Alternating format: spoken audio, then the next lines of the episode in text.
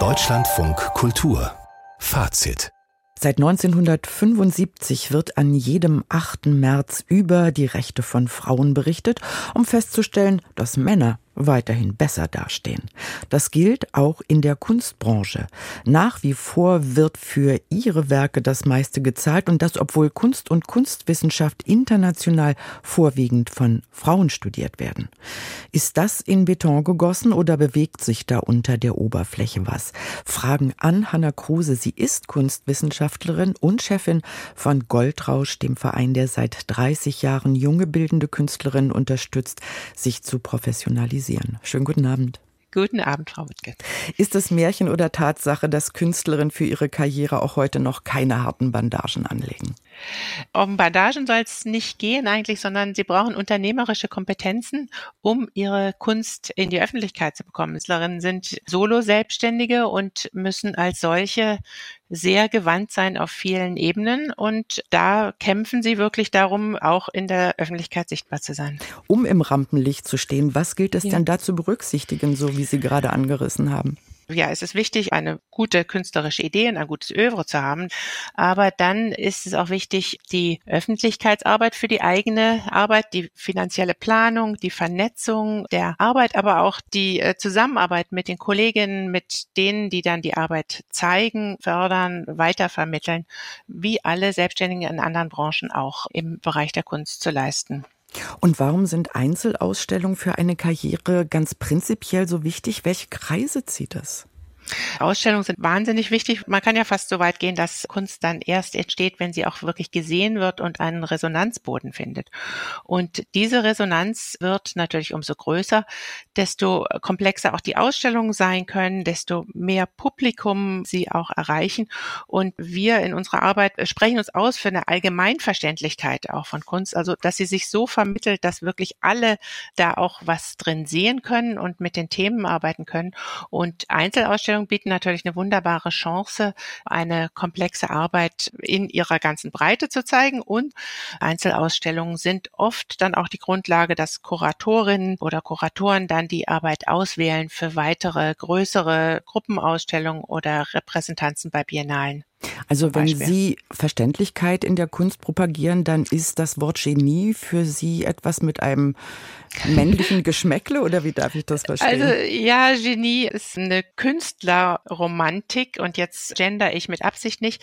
Das hat für mich sehr den Geschmack des quasi 19. Jahrhunderts, wo auch Frauen nur noch als Muse dienen durften und das ist ja überhaupt gar nicht mehr state of the art.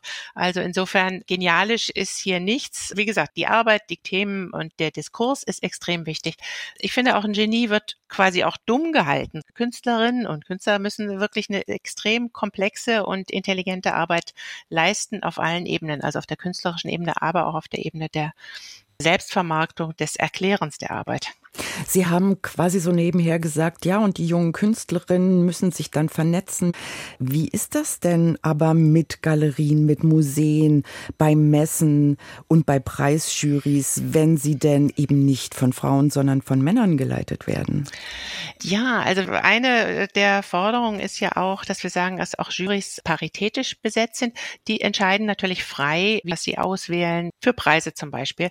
Aber wichtig ist, dass auch in den Jurys Jurys sich die Gesellschaft als Ganzes abbildet und nicht nur eben ein Teil, der vielleicht auch der männliche Teil sein kann.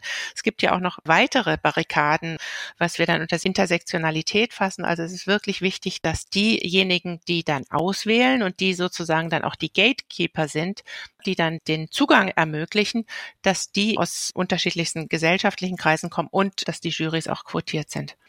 Welche Erfahrungen machen Sie denn mit Ihren Klientinnen?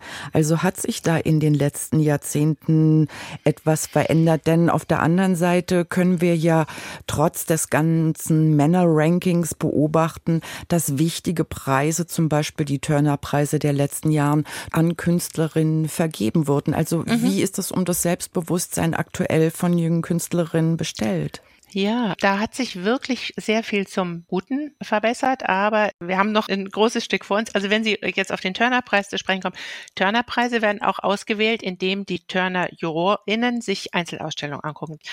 Zum Selbstbewusstsein der jungen Künstlerin. Also da gibt es ganz tolle auch Zusammenschlüsse, gerade zum Beispiel in Berlin ein Fotografinnen-Kollektiv Herspective hat eine Ausstellung zum Europäischen Monat der Fotografie gezeigt oder eine Ausstellung, worin unsere Stärke besteht, 50 Künstlerinnen aus der DDR unterschiedlicher Generationen. Also diese Zusammenschlüsse und selbstbewusste Ausstellungsthemen sind wirklich ganz wunderbar zu beobachten. Es gibt einfach sehr spannende und aktive und präsente Künstlerinnen, für die es zu hoffen ist, dass sie in Zukunft nicht auch an die Glass Ceiling stoßen, also an die gläserne Decke der Künstlerin, der Generationen der Künstlerin, die vor ihnen gewirkt haben. Also in Berlin können wir jetzt gerade beobachten, dass einige Künstlerinnen entdeckt werden, die, ich sage jetzt in Anführungszeichen entdeckt werden, die ihr ganzes Berufsleben Kunst gemacht haben und die erst jetzt äh, zu institutionellen oder Galerie-Einzelausstellungen kommen.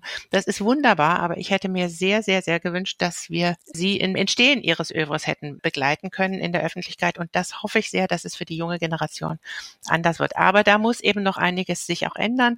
Wir haben diesen Gender Pay Gap in der bildenden Kunst nochmal um etliches größer als allgemeingesellschaftlich. Also der liegt bei den äh, Berufsanfängerinnen bei 33 Prozent und der wächst sogar.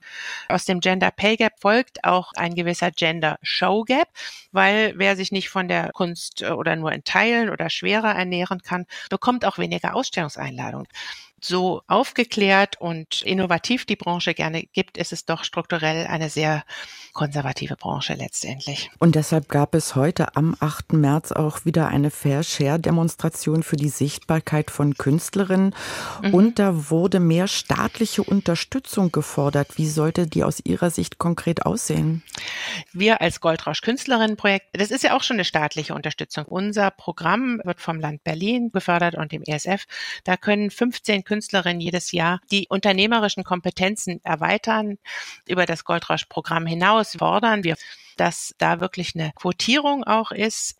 Wir möchten auch eine gendergerechte Vergabe von großen Aufträgen, unbedingt auch eine Neuausrichtung der Sammlungen. Auch wieder da das Beispiel der Tate in London. Es gibt viele übersehene Künstlerinnen. Da kann wirklich nachgesteuert werden, weil es total wichtig ist, auch um diese Rollenmodelle für die jungen Künstlerinnen zu haben.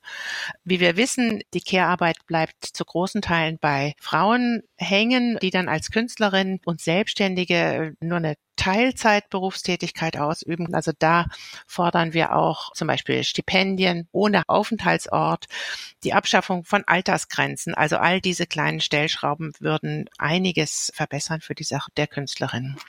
Sagt Hanna Kruse von Goldrausch. Ich danke Ihnen schön und wünsche einen schönen Abend. Danke ebenfalls. Danke fürs Gespräch.